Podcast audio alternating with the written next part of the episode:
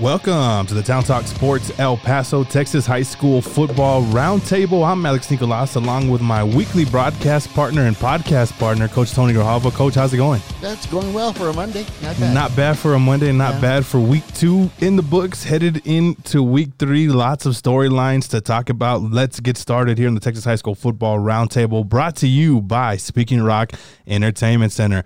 Coach, first on our list of things to talk about, the the game everybody's really been talking about since the drama ensued the Eastwood Plano game, and, and just like we talked about a couple weeks ago, I mean, just what a showing of solidarity from the beginning to the end to the pregame to Jerry Jones being there. I mean, just what a special event for Julio Lopez and that program, and also the Plano kids to being able to experience that and, and really embrace our kids. And it was really a special moment. We'll talk about the football side later, Right. But I mean, just overall, just a really special moment there. Well, well, it really was. Usually, it uh, you know we think about uh, Eastwood because of the because of the of the travel and everything. But uh, as, as you mentioned, you're right. You know, uh, the Plano sideline, the Plano crowd, as well as the uh, the players from Plano. It was just uh, you know, you could tell that there was you know th- there was something in the air about you know just that that feeling that, that you can just sense. and and watching that replay that they had, it, we've been to I mean numerous playoff games. You know, not even just Yeah. doing the town talk, but it just it had that feeling. It did. It had that playoff Yes. feeling. It had that electric atmosphere, and it started from walking into to, to the star and having Jerry Jones, you know, Exactly. greet you. I mean, how you've dealt with, with with kids that age for years. I mean, what does that do for kids that I mean, not only not only dealing with the tragedy in El Paso, but you know, let's not forget, you know, rest in peace to Eddie Cruz. Yes, you know what I mean? And, and Yeah, that and that was a that was a tough thing for them to go to. But how much of that is going to help these kids not only rebound personally, but you know, for the season? Yeah, well, not just for the season, probably for the rest of their lives. Yeah, to be I agree. honest with you. But uh, uh, you know, it, it is. It's an experience that uh, very few uh, individuals from here in El Paso can actually say they've they've experienced and, they, and they've gone through. Uh, you know. I remember back when we, we got to play at the old Texas Stadium, and you know we went out on the turf for the first time, and you know I mean the kids they were they were you could just tell you could see it, you know they were like little kids. Yeah. And uh, so, you know, in this situation, obviously it's a little bit different, but nonetheless, it's still that experience that uh, they won't soon forget. They really won't. And yeah, like I said, condolences to the whole Eastwood family. I mean, losing Yes, a kid like Eddie Cruz, we go back and, and looking at what he did last year, kind of burst onto the scene, maybe out of nowhere in a Mm-hmm. sense, but I mean, no, definitely a guy that always talented, and he just he's he's been one of those the, the typical Eastwood receivers, fast, quick, get open, make plays downfield, and then he had a really good college career on deck at, at Western New Mexico that was coming up. So you know, definitely condolences to them Yes. and the Eastwood family. That was definitely something to play through. But they went out there and they played hard, coach. They were down 23 to 7. We saw that score. Obviously, we were doing a game at the same time, but then Right. we saw East, Eastwood score 13 points in uh, unanswered points, 23 to 20. They ran 89 plays, 25 first downs. What killed them was the penalties. Yes. But we were kind of worried about Eastlake going into this game.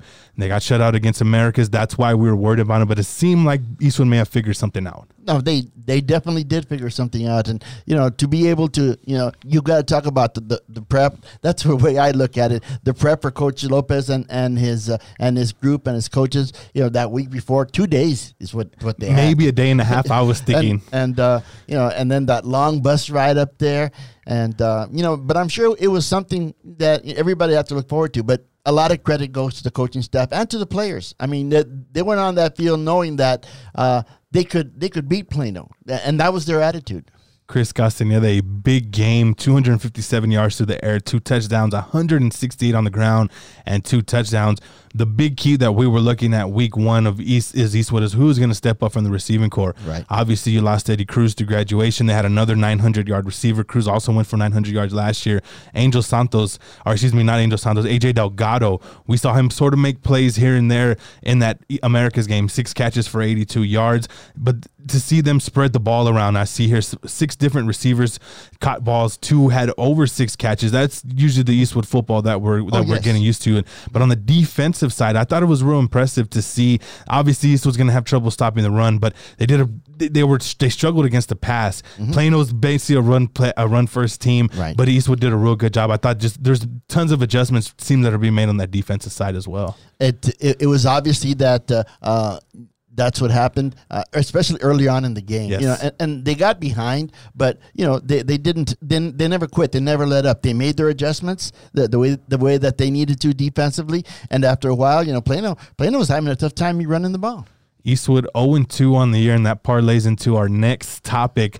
District 1 5A Division 1. Everybody's 0 2 in that district. And, coach, it's easy to look at it and laugh. But, I mean, when you really break this down, I mean, these everybody on this district has played somebody that's going to be in the playoffs or is Oh, going to be a little bit higher. So it, it's more of yes, we can look at it as oh well, how bad is that district? But at the same time, these coaches are eh, this district the way that it's kind of set up and and, and the six team district in a sense where you need five non-conference games uh, you're going to schedule up you, you not only you're going to schedule up but you're forced to play these out of town teams which a lot of these schools are doing Del Valle, Eastwood and, and that's kind of a product of the 0 and 2 mark going down the first place to sixth place Well, that's true, and you know, most coaches, I, I would assume, you know, you you want to be able to schedule the best opponent. It just so happened at this point that you know everyone in that district is zero two. You know, as coaches, you know, you, you we probably don't. We wouldn't worry about it that much. You know, it, it's a matter of, of uh, getting prepared for the next game and you know uh, make those types of improvements. I'm sure that once they get into that first district game, they're going to look back on on these games here and say, you know, this is what helped us. And we've seen three of these teams out of the six. We're going to see the fourth one this Thursday against Eastlake, or we're going to see Thursday in Eastlake. All of these teams seem to have a strength, whether it's offense, whether it's defense. There's not that complete team yet that has proven. Obviously, you know, it's still got a couple weeks to go, but it's going to be craziness in this district. I think it's going to literally come down to the last second when we talk about district play starting in two or three weeks for this district. Well, that's true. I mean, right now you're looking at you know they played first week. Uh, most of them played had a tough uh, opponent. Uh, second week, tough opponent. When they get to the first week of the playoffs, I mean, excuse me, of the district, it's going to be a tough opponent. So you know, the, the, there are there are no easy parts of the schedule, and I think that's what in the long run that's what makes the team uh, that much uh, better towards the end of district. Eastwood, obviously, we feel like they've gotten it together in a sense, particular day and night performance from week one to week two. Um, we know that Del Valle's defense, we've seen Del Valle's Yeah. defense twice, and they've really hang in there, hung in there. They're starting to figure things out on offense. They played a t- really, really good team from California last week. Chapin, though, is that team that I really feel is going to benefit from district play. We Right. saw them against Andress. They're one or two plays away from not only turning it around offensively, but building some confidence. And for the young team like Chapin, that's your biggest your biggest theme, coach. Confidence, confidence, confidence. And if Chapin can find it over the next couple of weeks, that's a dangerous team in that district. Well, it's, uh, they certainly are. I mean, just you could you could tell last week against Andress, you know, as the first quarter wore off and then the second quarter, and, and they go into halftime down 7-0 to a very good Andress team, and you could tell, you know, that that confidence just soared, and and they'll continue to do that. They'll continue to improve, and as you mentioned, they are a young team, and it also takes a little bit of that experience to know what to do in certain situations to get better. And I think, like like you said, I think that's where Chapin's going. Another team in this district that seems to have a major strength and, and really gave a scare to Coronado last week, the El Dorado Aztecs. They have a really, really good offense. Defensively, lots of questions. And I Right. think Coach Stella's identified that in the preseason. We're talking with interviews saying, you know, we have a really good offensive team. Our work is on defense. But each night in this district, if you have a team like like El Dorado, an experienced quarterback in Chris Bustillos, not only that, but but an athletic quarterback that can make plays with his arm and his legs. Yes. That's a really dangerous team. And I think El Dorado, under year two of, of Coach Telas, I think we see in the same mold of Chapin, a mm-hmm. team that I wouldn't want to play week two, week three in district. Though that that's very true, and the, the one thing that impressed me uh, last week from El Dorado and watching their film, uh, as you mentioned, is that quarterback, and he's you know he's a dual threat quarterback, and and defenses don't like to face that type that type of pressure because uh, you know they have to be able to cover. You know you can't just plan for one; you have to be able to plan for both of them, and and, and I think with with El Dorado, once they get the uh, the younger, experienced wide receivers and running back, you know, back on the same page, then as you said, they will be tough. Another team that I, I don't want to sleep on just yet. I think this is a prove it game, a prove me game this week against El Paso, the Bel Air Highlanders. We've seen them put up 30 points last week against Canutillo. Adrian Parsons, we know how talented he is. Obviously, you're putting in a new system. You're starting to see some numbers getting put up there. You know, that's another team. You know, it just it just really does seem like one through six over the next couple of weeks. You feel there's going to be those one or two contenders, mm-hmm. but I, I legitimately think, Coach, all six of these teams, and I was thinking about this the other day for for future tiebreaker purposes. Right. Every district game, I'm writing down who beats who because that's going to matter. Oh, and yeah. a team like Bel Air, that is going to be important because if, if they knock off an Eastwood or if they knock off an El Dorado, they get that one up on whoever it is. So Exactly. every game, and, and so talk about that in those type of districts. As a coach, it's it, it's just nerve wracking. It really, kind of really is because any game, any week, anything can happen. Uh, well, it certainly can. You know, when you talk, you can talk to any coach right now. They'll, they'll tell you, you know, you try and ask them, well, what happened last Friday? They don't know what happened last Friday. Exactly. Because our mind is going to be on on the next opponent, and you you have a a, a team with the potential of Bel Air. You know, and, and especially you know starting off at the spoiler role. You know, so say they upset someone early in district. Well, that's just going to give them more confidence, and then you know pretty soon they may get to the point where it's not that they're spoilers anymore. Now they're contenders for for one of those playoff spots. definitely one of the more interesting districts that we're going to see as the season goes along. District 1 5A Region 1 definitely would love to see a win out of that district this week. Yep. I know a lot of those coaches will. So, coming up this week, East Lake at Burgess. That's where me and coach will be at Thursday night. That's a key game for both of those teams early on in the season. Andress at El Dorado. That's actually El Dorado's homecoming. I was cruising around El Dorado today and I saw some mums, so that's how I got that was homecoming. Eastwood at Horizon is on Friday night. Del Valle at Hutto. That's a tough one Friday. And it was the same theme like we talked about. All, I mean, exactly. Tough, tough, tough non-district schedule for District One, Five A, Division One. So moving on here to the big boys of Six A, and, and the two teams that just continue to impress, Coach oh, Franklin and Americas. You know, it's one thing to go in, in into Mojo Land. It's one thing to go in there and beat them. But Danny Walther went in there. He threw for almost 300 yards. He threw three touchdowns, and he had he ran for two. I mean, that, it, it's a really dumb question, but how good is this Franklin team, Coach? uh, uh, you know what? What they what they've shown uh, has not been a fluke. You know, they, they are agree. for I real. totally Uh, both them and Americas. We saw Americas week week one, and uh, you know what they did to Midland Christian. Also, you know these these two teams to me, you know, obviously have the the highest level of talent. And right now, so, so early in the season, you know their their production is high, and uh, as, as uh, you know, after that, their confidence is high. I, I just hope somewhere along the line they, they don't stumble. Let's you know, as a coach, that's what you worry about the most. You know, you you you, uh, you start you have a big start two and zero, and now you start worrying more about you know who's coming next week, who's coming up next week. You know, it makes it a little bit tougher that way. How about Gabe Stonewall getting himself involved in the offense? Seven catches, 93 yards, along with Walter. Michael Hack, a guy that we saw really in the camp circuit. And then you look at, at their running game. You know, week one, they bust out Pablo Gutierrez. He goes for 181 yards. Yep. And then, you know, I, I assuming there's an injury or something going on with Gutierrez. We try to find that out. He didn't play last week, but you plug and play Ethan Bustillos, and he runs Sure. for 75 yards, moves the metal for you. I mean, th- th- this, there's so much depth on that offensive side. And not only that, you know, what's kind of, I think, being overshadowed early on for Franklin is the defense. Yes. You know, David Powers obviously is the all world guy, but you're talking about the defensive backfield. You know, Anabi's returning. He's another guy that we've seen in the camp circuit. Mm-hmm. Yep. They lost Jalen Worthen, that was an all district player for them Right. last year. Mm-hmm. How are they doing this on the defensive side? Holding, and this has probably been a first in the past few years where Permian didn't have an 100 yard rusher against Yeah, against an El Paso exactly. team. And then you hold Cleveland and, and their all world rusher in check. I mean, where's the strength of this Franklin defense from what you're seeing? Well, I, I think it all starts with leadership. Uh, you know, you have a guy like like uh, Powers, who, uh, if I'm not mistaken, started as a sophomore. Yeah, he so did. so he's been, and this is his third year, and you know, everyone else follows in his footsteps. You know, he is the leader, as Walt, Walter is with uh, with the offense. And I think when you have a group of individuals like this that, that step up and want to lead, you know, it, it, it just it just makes that confidence just grow even more. looking at Franklin, they have Midland this week. That's another a game that you know you, you look at it a couple weeks ago, you think, "Oh, Franklin wins that game," but you know Midland gave Pebble Hills all they Yes, can handle did. at home.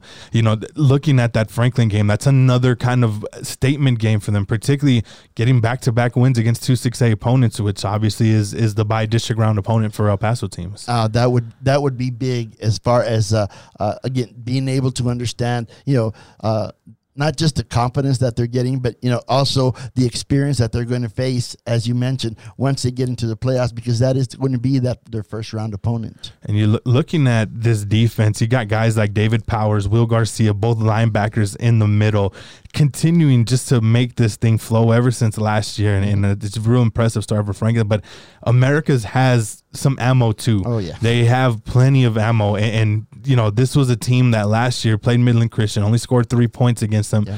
Definitely a, a, disappointing game for them. You know, Aaron Dumas still got his yards, but I think he really figured out, you know, whoa, this high school thing is going to be tough because that was a physical team. This year it was all him. It seemed like last week, 220 yards, four touchdowns, but Mike Noel, nine of 15, 152 yards he, he just does everything right, coach. Yes. And, and, on the road, and it's really his first start on the road.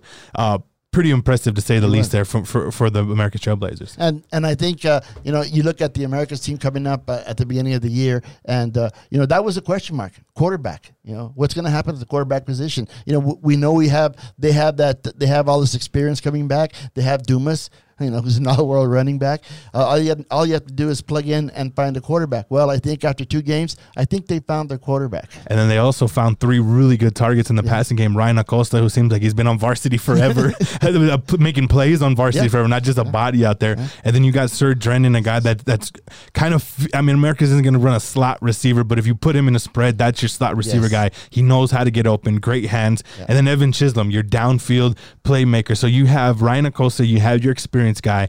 You have your gadget, and he can even be a gadget guy as yeah. well that you can move around. Same thing with Sir Drennan. Then you have your deep, your deep threat. I mean, pick your poison, and, and exactly. it's, just seeing er, seeing early on in the season for this to be developed. I mean, that's credit to that coaching staff and Patrick Melton for getting these guys ready because not only are they focused and playing well, but the confidence level we talk about a lot. Right, and and it's it's all about for the coaching staff. It's all about understanding, you know, uh, what they need to do each week. You know, uh, putting in the game plan and uh, you know what they're going to concentrate on. Obviously, the first week against Eastwood, you know, they, they want they wanted uh, uh, Noel to to go ahead and get that experience, throw the ball a little bit, which they did. Uh, Aaron Dumas didn't really have a big game, in, by his standards you know? And then and then you come to the second week against against Midland Christian and you know they they wanted to ride Aaron Dumas. That's what that's what it seemed like they wanted to do you know run the ball uh, play the clock game and uh, take control and that's what they did. The most scariest thing about this America's team is that pass rush though.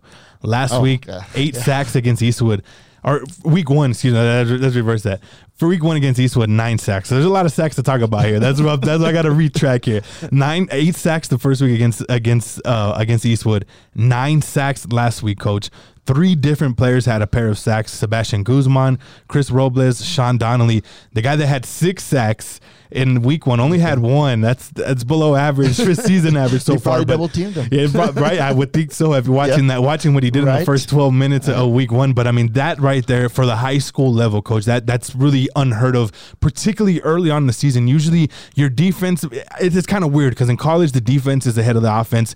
You know, usually it's the I always think it's the opposite in football, at least early on. Yeah. But this defense is just playing lights out. Nine sacks, 17 sacks in two weeks. That's just ridiculous. Well, and, you know, in, in going back over the, uh, uh, the Eastwood game, and you know we talked about the the front seven, but you know I, I kept saying I was really impressed with the secondary. You know that secondary, they, they know they know how to cover. You know, they they cover, they stay on their man, and of course that's going to influence you know the the pressure that those front seven put on put on the quarterback. If the quarterback can't find anyone to throw the ball to, then you know he's going to have to do something with that football. And Evan Chisholm had an interception. Nathan Alvarado picked off his third pass of the season. He had two in week one. One went back to the house. So you know that parlays into what we're talking about. And not only that, I mean you have your both basically your three linebackers in the middle: Peter Velarde, Chris Robles, and Christian Martinez. Martinez had 10 tackles, Robles had 11, Velarde had 12. And, and, and, you can argue that, well, Midland Christian is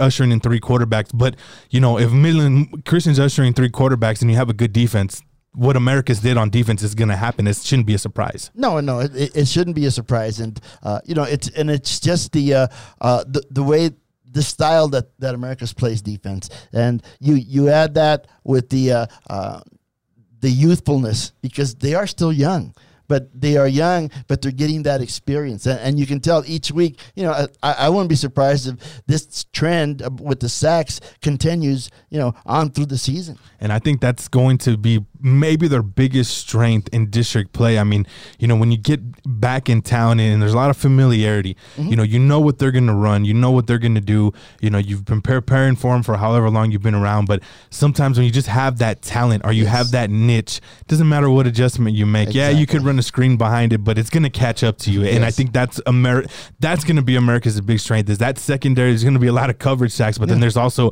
going to be guys pinning their ears back and just getting back to the quarterback. Exactly, and and what, what's that going to that what that's going to create for for the other teams and the other coaches in in six A is how are you going to prepare? Are you going to prepare to uh, uh, to stop the rush and the sacks, or are you going to prepare to actually try and move the ball? Because you know there's two there's that's two different ways of of uh, uh, coming up with a game plan in order to try and be successful against a very good America's Trailblazers team. So from a coaching standpoint, and you've start you've gotten off to hot, hot starts in your career what is the key to helping this both of these teams in a sense not peak too early right. keep themselves humble right. and still continue to find strengths as you go along the season how what is the big key is it from a coaching staff to keep that mindset yeah they've, they've got to stay grounded and and that's up to the coaching staff to be able to do that. Uh, you know, I mean, it's always good to praise when they do something good, but uh, uh, in the, to me, in this type of situation, you know, it, all it's all going to start at practice, and and that is you've got to make corrections at practice. You can't say, okay, well,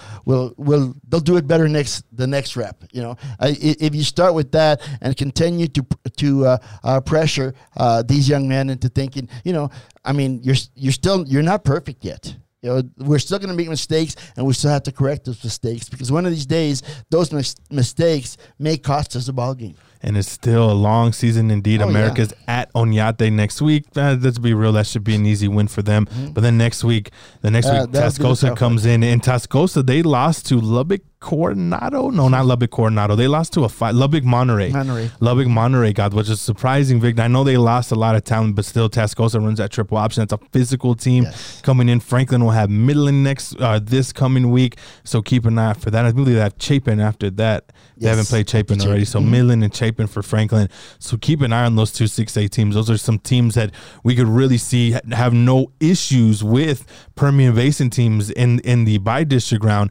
and then having to face the Dallas area team, but we'll get to that later in the right. season. But just kind of looking ahead, you know, it, it, it, just makes a good statement when an El Paso team can go out there to the Permian Basin and just handle business like both of these teams have. Oh, well, it definitely does. That's it's really important. You know, not not so much uh, maybe for for those of us that are concentrating on the district here in El Paso, but uh, I guarantee you for for the the schools in West Texas and the Permian Basin and, and the schools in the Arlington Del, uh, Dallas area, you know, they they're becoming aware of of the potential that these teams have. And these are not squeak it out scores in no. a sense. Um, you know, uh, Franklin was up most of the time on on uh, on Permian, and then right. you go back to week one, and they handled the Cleveland Storm pretty well. So good start for them. Good start for uh, Darren Walker and Patrick Melton there, two of the most longest tenured head coaches in that yeah, district there. So yeah, you're starting to right. see their medal pop out there as well. So let's take a look at this week's Town Talk Sports El Paso Super 8 poll. Franklin and America's pick or poison one one right. and two America's Franklin. I went Franklin one. I think at this point, Franklin, you know, to me, the way I look at it, district champion from last year, right. all the town in the world, there's no doubt. How, where did you go one and two? I, I went Franklin one also. Franklin one, America's two, but you know, the they're they're very interchangeable. Yeah, I mean, at this point, you can really flip a coin to see who's the better team. As my boy Hopkins scores another touchdown for me on fantasy football, coach is not gonna like that when he's going against D Hop. But anyways, back to the high school football seed. Number three, uh, the the Pebble Hills Spartans two first place votes. It seemed that this was the same position that they were in last week. So it seemed like most of our voters felt, well, you know, that's a tough loss against against a Midland team that they were pretty much in. Right. A two point conversion pretty much was the difference in that mm-hmm. one. About 40 seconds to go. So Pebble Hills, I feel that they're where they should be. But Sebastian Ochoa and that offense, I mean, that is something that I'm excited to see. He had almost 340 yards passing. Then Isaiah Davis is a legit downfield exactly. threat. They got things to figure out offense, uh, defensively, but I mean offensively, that looks like that's a, a budding machine coming up in the district there. Well, they have all the potential in the world offensively, and uh, you know we saw them back in the spring, even with the spring game. You know, we could see that they had uh, they had individuals that you know they could plug into different uh, to different positions, and and I'm sure they're going to continue this. You know, if they have if they do have a downfall that they'll have to correct before they can get into district, it's going to be their defense. Andress comes in as our number four team, 2 0 so far this year. Their defense has been the major strength on really just in the, on those first two games. I have a chance to flex that against El Dorado next or this Thursday. But the game I'm really looking forward to is the week after when they play Friendship in yeah. Carlsbad, I believe, or somewhere in New Mexico. It's not off the top of my head. Sorry if I messed that up. I don't think it's in Carlsbad, but that's who Coronado plays. That's where I'm thinking right. Carlsbad from. But nonetheless, Andress with a strong start defensively. We knew their defense was going to be a strength, coach. It might be a bigger strength maybe than we thought. At yes. least in town. The, always the question for Andress is okay, what are you going to do in the playoffs? But as far as running the district, I mean, really, Burgess is might be their only challenge, at least for right now in the first two games of the season. Yeah, right. Right now, the way it looks, as you mentioned, it, it's that defense. That defense is going to carry. They're going to go as far as that defense will carry them, and th- that's just the way. That's just the way it's going to be because they're, you know, again, they're experienced. Uh, you know, I was I was impressed the way they ran to the ball. Mm. I mean, they're quick to the ball. Uh, they make sure tackles. Very very few missed tackles.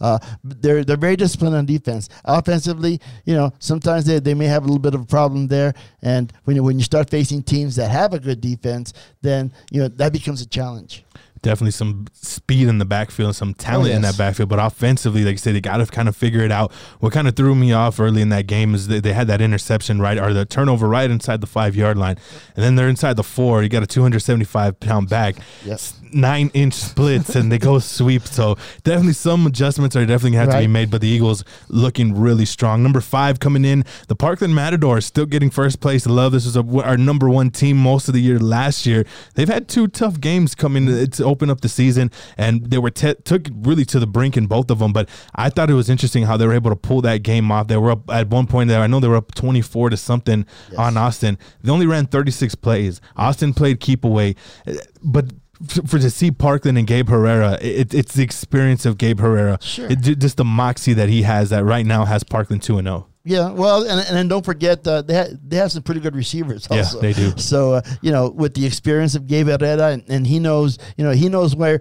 uh, when he needs to throw the ball, and he's not afraid to run the ball either. So that that's going to add that's going to put added pressure on the defense. So you know, it, it's going to make tough. It's going to make it tough for the uh, you know, for defenses that to try and uh, defend uh, the whole field because that's that's what they do. And I think over the next couple weeks, we'll maybe see their defense gain some confidence. I think oh, that's yeah. a big thing for them yeah. right now. More than anything, it's not so much scheme or their players. We know they have talent. Javion Longo is a great defensive end. Uh, Quintero, the cornerback, another talented guy that's experienced there. I think just playing the confidence. You know, they yes. played a really good Burgess team in game one. Oh, you know, that put up 40 points on them. And then you play a different type of style of offense. And Austin, where they limited, Will Hernandez had 168 yards rushing. But at the same time, you know, you got to have that one game where you. Dominate somebody. And I think this Jefferson game is kind of what the Parkland defense needs. Um, you know, offensively, obviously, they're going to put up points every yeah. game. no matter who it is, unless you're Austin and you can run the ball. However times they did hold you 36 points, but I think that defense gains main main conf, uh, major confidence this week at home. Canutillo kind of flying under the radar in a yeah. sense, coach two and zero, oh, but Carlos Amato right now he is wow. the in-house leader for the Town Talk Sports El Paso MVP. I'm just going to put that out there. The kid has been talent. He's not talented. He's just been a monster so far this year. Well, he certainly has, and you know, he's just uh, picking up where he left off last year. Yeah, pretty much. Pretty much. Yeah, and and I, I think his his strength uh, is his speed. That's that's pretty obvious. But I think right now, you know, Kennedy, you look at their offensive line; they're not small. You know, so they, uh, you know, they, they put they have good block, a good blocking scheme, and Carlos Amato, all he needs is just a little seam to get up the field, and, and I think that's a strength. And then you, you look at his kickoff returns and his punt returns. He's just, you know, he, he's doing everything for Canutillo right now. And that's the big difference maker w- with him. And, and you even look at guys like Michael Blanco, mm-hmm. you know, those type of guys. Even going back in the day, rest in peace, Jameel Hobson, man, when we were at Andress, and a guy that could do it all in the pass game. But then, okay, you know, you put him back there at a punt return. That's a walking touchdown if he gets yes. a crease. You know what I mean? Not only that, but the, the, the those guys are talented enough where they don't need a crease. They can make you look foolish on your own. Yes. But the big thing for me with Canutillo is seeing their defense of how well they've also played. Yeah, they gave up 30 points last week against Bel Air, but Josiah Holloway looks the part of, oh, of an yes. FBS defender at the defensive end mark. I think he had three tackles and an interception last week, or three sacks and interception. They returned both of those linebackers that were talented for them and, and obviously all district type guys, and they always have speed in the secondary. We get to see see Canutillo against a real interesting matchup with Mountain View. But defensively, I think that is where Canutillo come district play. A lot of teams are going to be surprised at how good their defense could be. Oh, they certainly are, and uh, hopefully that that uh, they won't sneak up on any, on anybody. But you know, Canutillo coach Scott Brooks, you know, he's always been you know he runs the spread and he runs the ball. That's what he does. Yeah. And then defensively, he always has tough, tough defense. That you know, that's uh, that's his philosophy. That that's the way he runs. That's the way he runs his team. And when when he puts those the types of athletes that he has, they're not they're not big in the secondary. And and really, that's what worries you when you look at uh, uh, look at size and, and, the roster for for Canutillo. Uh, you know. They're they run to the ball. They are they're very aggressive, but just just the size when you know when when you have corners that are you know five eight, uh, and yet you have to play against receivers that are six two, six four. Parkland, uh, yeah, here and then and then you go to this to the to the second round of the playoffs and you see the same thing. You know, uh, you know that's tough. But right now, you know, I don't think Coach Brooks is worried about that. I think right now he's worried about this week and then what what goes on in in his district. And the big game in two weeks against Del Valle, that's going to be a really really good game at home. Like old district rivalry game in a sense there in a yeah. couple of weeks. But yep. Theo first has Mountain View on the road on Friday. Me and Coach will be there to call that one. The number seven team in our Town Talk Sports El Paso Super 8 poll, the Austin Panthers, one and one on the season. Another team that's played two really tough games so far this year, and you know able to pull that out. And they're finding different ways to move yes. the football coach. That's what's interesting with this Austin team. Yeah, well, it certainly is that, and, and you know, uh, Coach Richardo and his uh, and his staff. I mean, they do a great job with the, with the scheming part of it. Uh, as you mentioned, Parkland had what 36 total offensive plays.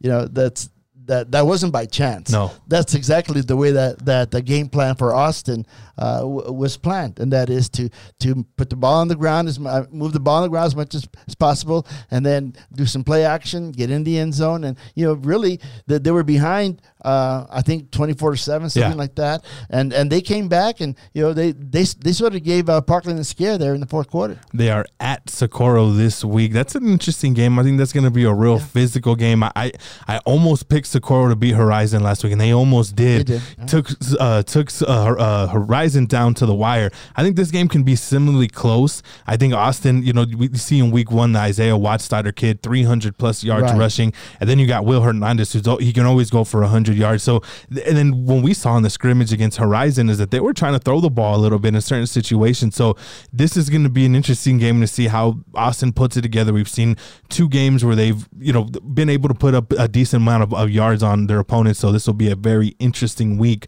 for the Austin Panthers. Our final team in the Town Talk Sports El Paso Super 8, the Burgess Mustangs. And Burgess coach they have seems like they have a three-headed beast in the running back with the quarterback AJ Johnson. You got Robert Hall, who you already know is good, and then Tavares Jones, who's those guys. It, it's just with Coach Rutledge, he seems like he has a lot of options in the running game. Now it does it, it sucks because they lost Jaime Escobar, you know, the, the right. starting left tackle, oh, yeah. you know, going out uh, with with the leg injury. Speedy recovery to him. Hope yes. to see him just succeed at UTEP when, for his college career. But you know, this Burgess team has a lot of talent in the backfield Defensively, too, they seem like they're getting it done. Uh, held Riverside to just seven points last week. Obviously, a different beast in Parkland, you know, with that sure. Parkland offense. Sure. But this week against Eastlake, I think this tells us a lot about this Burgess team, coach, even before district play comes up when, they, when they're facing the Eastlake Falcons Thursday at their place. Yeah, and I think it's going to be an interesting game. You've got two teams that are. Uh, one that's run oriented, one that likes to throw the ball over the field,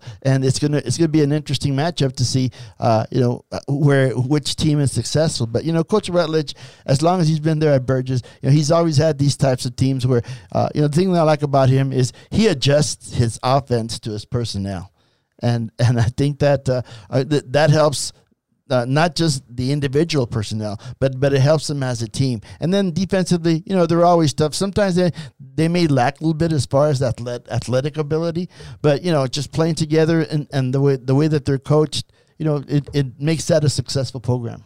So Burgess and Eastlake Thursday night, 6:30 p.m. That kind of moves us into our next topic, previewing week three of the Texas high school football season. Like Coach said, it'll be an interesting matchup between Eastlake and Burgess. Two teams that can really put up points and, and two teams that are trying to figure things out on the defensive side. Really think Eastlake's the team that's going to come in there hungry.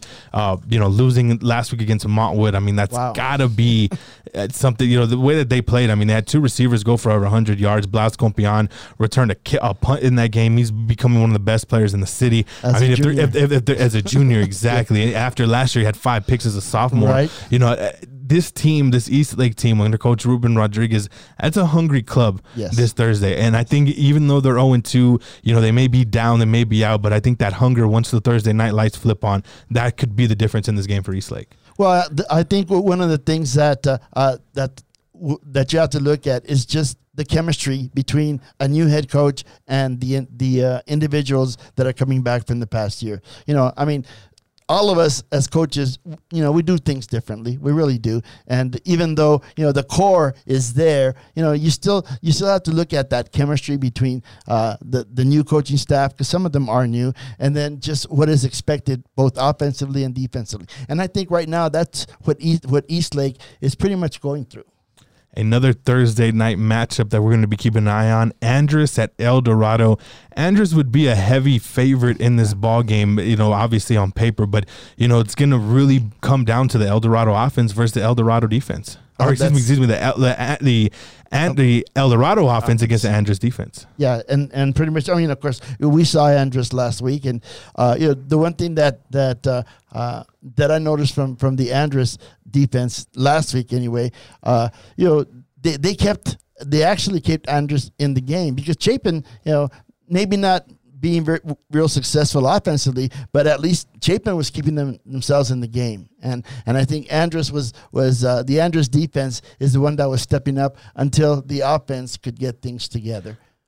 And Chapin kind of sent a blueprint. If you can slow Yeah. down, well, I mean, okay, if you can tackle the Andress run game because that big run by Whenever. Trayvon Ware well, obviously went viral. But I think that's a big key for Andress. You stop the run, you put guys in the box. I mean, Toski's a great quarterback, but it just seems offensively there's not that chemistry Right. yet. It can it can happen. This could be a game where you know if El Dorado shuts down the run. Th- Make Andress throw the ball 20, 30 times. That's not what Andress wants to do. They had the capability to do it, but we've Right. seen that in the first two games. They want to run the ball. They want to win by their defense. They're going to run spread. They're going to they're going to go four wide. They're not going to bring in a, they're No. not going to bring an H back, but they're going to try to spread and, and run you out. And you know they got three running backs to do it. Offensive line has been the question. I wrote about it since the beginning of the mm-hmm. season. This is one of those games that Andress really can try to figure out more of their offense besides the run game. So looking at our Friday night slate. Battle of winless teams, El Paso and Bel Air. I think this might be one of the better games of the night, Coach. What it, it could very well be. I mean, the matchup there. If, if you look at both teams, uh, you know, uh, we talked about Bel Air already. You know, they're. I think they're they're getting things together. Yeah, I agree. I, I think they're getting things together, and and uh, you know they just need that that little extra experience. You know, El Paso High, you know, they've always they've always been consistent, and and I think that you know putting these two this matchup together, you know. To me, it's a toss-up because you, you really don't know what's going, you know, what's going to happen. Oh, El Paso High has a really strong defense, but offensively, they've struggled in games. I really thought maybe against Horizon, you put up 20, 30 points, only scored two touchdowns in that Right. ball game. So definitely El Paso trying to figure things out there as well. Del Valle at Hutto, that's a tough game for Del Valle. Their defense continues to be the strength, but offensively, I'm going to be real interested to see what tweaks, what they throw in if there's any new installs that Rudy Contreras can help his offense just sort of generate drives. It's it's not they're getting the yardage. It's about Yes. Finishing these drives. They're Right. generating the drives, but finishing them and finding kind of just what they did against Central was finding those plays, those those big plays that they were able to find Gabe Rodriguez in the middle of the field and isolate. They have some speed. It's just about getting them in space, and I think you have Coach Rudy Contreras that, that, will definitely figure this out. Tough week to figure it out, but it's a good competition and a good skeleton in a sense to go against. No, it certainly is. And uh, you know, you look at uh, Del Valle. You know, we've seen them the last two weeks, and you know, it's it's what they're trying to establish established. They haven't been successful at it, but it, you can see what they're trying to do. Yeah, they they've uh, they've gone from last year a passing team with uh, with Montes and, and all those receivers out there uh, and, and throwing the ball to more of a ball control type offense. That that's what Coach Contreras wants to run. He just hasn't been, as you mentioned, as consistent enough to be able to to sustain drives and to finish drives. And that's going to be a key against Huddle. If they can run the football Yes. against Huddle, if they can run it, Joe Serrano, I'm interested to see his situation. We saw him in the first quarter against Central Union from uh, from the San Diego area, and we didn't see him the rest of the game. Exactly. We saw Juan Ponce take over, so that's that's going to be really interesting because of game one, he looked like he's a guy that can go for a thousand yards and be that consistent runner for Del Valle. So that's going to be a really big key to see his health. Obviously, you want to save him from district play. Right. That's the most important at this point. Yep. Eastwood at Horizon. I think the troop finally get their first win, coach, but Mm-hmm. If Pablo Melendez has his way, he's going to do what the Austin Panthers did. Oh, sure. He's going to run the ball 40, 50 times to try to play keep away from that Eastwood offense. While I think Eastwood wins big, it wouldn't surprise me to see Horizon run the ball well and keep that game close. Uh, it wouldn't surprise me either. And uh, again, it, it just comes down to the differences in schemes. Obviously, Eastwood, Coach Lopez, they they want to throw the ball. That's that's their game is being able to throw the ball. You know, Horizon, like like you mentioned, like Austin, you know, they want to play a little bit more ball control and control that clock. You know, run the clock a little bit and control tempo. So it's going to be interesting to see you know which which side is the side that's going to come out on top. There's a doubleheader Friday night at the SAC, Austin at Socorro, and then the nightcap, Chapin and Pebble Hills. Pebble Hills looking to bounce back in a big way after a big loss, after a tough loss last week. Chapin still trying to find their way offensively, like we've talked about. I think Pebble Hills wins uh, wins this one going away, but if Chapin can find a way to keep it close, it's going to be with their defense. And offensively, I think for them, it, it just kind of the cliche run the football. They were trying to do that last week. 32, that Williamson, I believe was his name, or Jacobson. You know, when they when they adjusted to him in the second half, they started driving the ball a little They bit better. Coach Hernandez is, is going to find it, Mm-hmm. whether it's this week or next two weeks. It wouldn't be. int- It would be real interesting to see if they find it this week and give Pebble Hills a, all a run for their money. It could happen, but I think Pebble Hills offense right now is kind of playing on another level as well. Yeah, I I think especially against uh, a a Chapin defense that played well last week against Andress, they really did. Uh, I'm just anxious to and interested to find out, you know, well, how is gonna how is Chapin gonna react? You know, I mean, the, the, they they played lights out this past week against Andress. You know, they they, they really put their, their their best effort forward. Fell short. So now, how are they going to react to, to playing now a six eighteen? Bowie at Clint. I think this game will tell us a lot about Bowie. We know Bowie has the speed. Uh, week one, they took care of business against Silver. Last week, I- thought the game was a little bit closer than the, the score indicated against Hanks. You know, Clinton is always tough. They always have great athletes. This may be another good, uh, another one of good, uh, Clint's good teams. But Bowie, I think they can really, really kind of set the tone for their season, and we might find out a lot about the Bowie Bears this weekend. Uh, that's true, and not just with their with their uh, offense, with their Wing-T offense, but also uh, trying to throw the ball. You know, they, they they've been throwing the ball Yeah. a little bit more this year. Twenty-two passes in the game one. It- it- well, I mean, how go figure on the, go figure on that. I. I had to refresh the page, the huddle page, just to make sure that was right, Coach. I, I don't I don't remember the last time that we threw the ball 22 times. But you know, I mean, uh, that's good. They, they still have their their uh, their experience running their offense, and but now that they have they added a different element and being able to throw the ball. Of course, Clint, uh, they're going to play ball control the whole game. That's that's their game. That's what they do. Two more games that'll more than likely be all the home team. Jefferson at Parkland, Irvin at Ysleta. The more interesting game, though, when you look at 6A, and I mean, it's interesting in a sense that it's just tough for Montwood. At Midland Lee, Midland Lee ranked 25th. I mean, Midland Lee is the best team in District 2 6A, might even be the the best team in District or in Region 1. I'm pretty one. sure some of the Dallas teams will, Yeah. will beg to differ. Right. But I mean, this Midland te- lead team, they looked apart as a legitimate regional contender, coach. Well, they, they certainly do because not only you know they they've always had the athletes on offense uh, to be able to run the type of offense that they run, but you know now uh, in, in watching film, I got a chance to watch a little bit of it uh, of their film. You know their their defense, their defensive line. Their their their linebackers. I mean, they're they're just they're aggressive. They're, they're very much like very similar to Andress. I mean, to uh, uh, Americas in in that in the sense that they're aggressive up the field. Yeah, and that that always makes it uh, uh, tough as far as uh, trying to run an offense against them. And yeah, I think it's going to be interesting to see how Midland Lee gets. First of all, through through the district, they're, they're playing some some uh, top quality opponents right now. The first two weeks they really did, and uh, you know now they're going to go. They're, they're going to try some El Paso teams. They go Montwood and then uh, Eastwood. Eastwood, yeah. So uh, we'll, we'll we'll see how that turns out. And they got a big time receiver as well. And Montwood seemed like they figured it out on offense. They had a great game against against those Fresnos. Fell in the end. The defense kind of let them down. Last week it's turned into a track meet. Mm-hmm. Yes. So right now we don't too, know too much about the the whole psyche or identity of this Montwood club, but we know there's some athletes. We know their quarterback Yes. Sebastian Del Galvan. We saw him in the spring. Obviously, that's parlaying into a great fall. Aaron Morales, uh, another guy that you have to account for at, at the receiver position. And obviously, Chris Ramos with his five Ramos. Mm-hmm. touchdowns and 166 yards. But definitely, you got to play perfect at Yes. Grande Communications against that Midland Lee team. That's just a monster. Another out of town game for the 6A team. Coronado at Carlsbad. Carlsbad, I know, had a big win last week. Yes. Coronado finally trying to finally get in the win column after losing with Andress. How do you see that one going down? Well, you know, I, I saw the film last week with, with El Dorado. Uh, Coronado, you, they made some mistakes. Uh, it, it's not like the Coronado teams, you know, to make these types of mistakes. You know, just just little little things here and there that are going to add up at the end. You know, they, they got away with the with the win. They can't afford to make those mistakes at Carlsbad. Midland host Franklin 6:30 start over on the west side.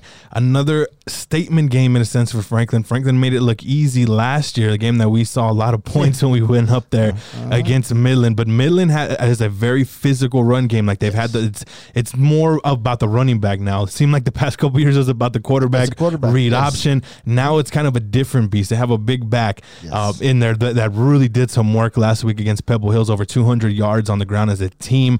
That's going to test. Franklin's been tested with, with, with speed and athleticism that they've played in, in the first two games of a, a Permian team that has a little bit more speed than size this year than normal. And then Cleveland with obviously the size and talent. Now you're talking about playing a team like Midland that's going to come in here with power. We're going to see. We're going to see how tough that front seven is. I'm not sure that they've been tested yet. Um, haven't really didn't really see that Cleveland film, but you know, nonetheless, a game that David Powers is going to have to have a big game. Yeah, and it's it, it- you're right. It, this is going to be the test for for Franklin and uh, uh, David Powers and his group on defense. You know they've got they've got to be aggressive because they know that. Uh, the Midland uh, offense is going to be running straight at them. There, there will be no fancy, uh, no fancy footwork. They're not going to throw the ball that much. Although they do throw the ball a little bit whenever they need to. But you know, everything that Midland does is based on their ground game. America's at Oñate. I'm, I, this one is going to be all Americas, but I'm interested to see that halftime score. Can Americas continue to get off to good starts? That's kind of been their their mo the first two weeks. Yes. If it's 35 nothing, 42 nothing at the half, that's what I really want to see out of this America's team in week two. Oñate, they should just destroy them, and I would love to see another big game, not only from Aaron Dumas, but from that defense, just continue to get themselves better. The game we're going to be at, and I'm actually excited for this one, Coach. Canutillo and Mountain View. I mean, there's going to be a lot of run plays in that game. We could be out of there by 8:30, which I'm kind of, which I kind of like. But I mean, overall, I mean, Mountain View has been a team that, that's that's hung around in that district, and you know, th- these are two physical teams out there. This should be a very interesting game, and the, the winner, eh, eh, very cliche like, it's going to be one at the line of scrimmage. Yeah, and it's it's one of these old fashioned games. You know, you it's it's going to pit each offense against each defense, and we're, we're going to see who gives first, and uh, you know what the uh, what the end result's going to be. I think the team that can uh, uh, in some way execute some type of play action uh, pass during the during the game may be the one with the, with the advantage. And I think for Canutillo, just working that, not so much their passing game, but finding that play action, big play where they can gash Right. people. I think Right. that may be a key. They haven't really done it too much this year, if I'm mistaken, but it would really be nice to see them just execute and gain confidence for Caleb Rodriguez, the quarterback there. Exactly, and you know, I mean, last year at the end of the year, you know, he didn't have a real good game against Austin in the playoffs. Uh, in, in the scrimmage against Franklin, uh, you know, you could tell that his level of confidence was a little bit higher. Uh, I haven't seen him uh, in the actual games. We'll, we'll see what uh, what turns up on Friday. And that'll be a big key for the Canutillo Eagles. Fort Stockton at Riverside and Hanks Fabens rounds out the Friday night slate. The games that you can hear on Town Talk Sports El Paso starting Thursday, 6.30 p.m. East Lake and Burgess. Me and Coach will be on for the pregame show at 6.15 p.m., both on the East Lake and Burgess channel. Andress and El Dorado will be, both be on the Andress and El Dorado channel. Ryan Adams and Christian Molinar will have the call on that one. And then our Friday night action starts at the Old Lady on the Hill, Bel Air and El Paso. We'll also have Austin Socorro. That's a four o'clock start. Don't forget there at the SAC. Eastwood at Horizon, Chapin, Pebble Hills, Irvin Ysleta. The Carrillo brothers will be doing the Franklin Midland game. Me and Coach again will be at Canutillo Mountain View. And then we'll also have the Hanks Knights and Michael Blanco going for the city record at Fabens. Let's talk about that real quick before we wrap yeah, off. Wrap sure. up 394 yards away. We talked with his coaches last week about how talented he is. I mean, this kid, it, it's it's almost crazy to think, you know, 797 coming into the season. He's only got half that yardage in just two games. two coach. games. Wow. Now that that that is truly amazing, and uh, you have to give him not only him a lot of credit, but uh, uh, you know his quarterback and uh, you know just the whole offensive line and the scheme that Coach Garcia is uh, is actually trying to run. Uh, you know, uh, all this package put together is what's making uh, Blanco successful. And it'll be an interesting season in District One Five A Division Two. A lot of talent, a lot of good teams in that district, yeah. and it's another district that's going to come down to week to week. Well, wrapping up our week two talk and our week three preview here on the Town Talk Sports El Paso Texas High School Football Roundtable. Don't forget, check out the website, towntalksportselpaso.com. We got all your previews, rankings, standings, and all the information you need to get ready for week three. And don't forget, Friday night, we have every recap of every game that we're covering also on the website. Don't forget to follow us on Twitter at TT Sports EP, Facebook.com slash TT Sports EP, and make sure to, to rate subscribe, and listen to every one of our podcasts. You can find it on Apple Podcasts, Google Podcasts, Spotify, and wherever podcasts are playing. So for the coach, Tony Grijalva, I'm Alex Nicolas. Thank you for listening. This has been an edition of the Town Talk Sports El Paso, Texas High School Football Roundtable brought to you by Speaking Rock Entertainment Center.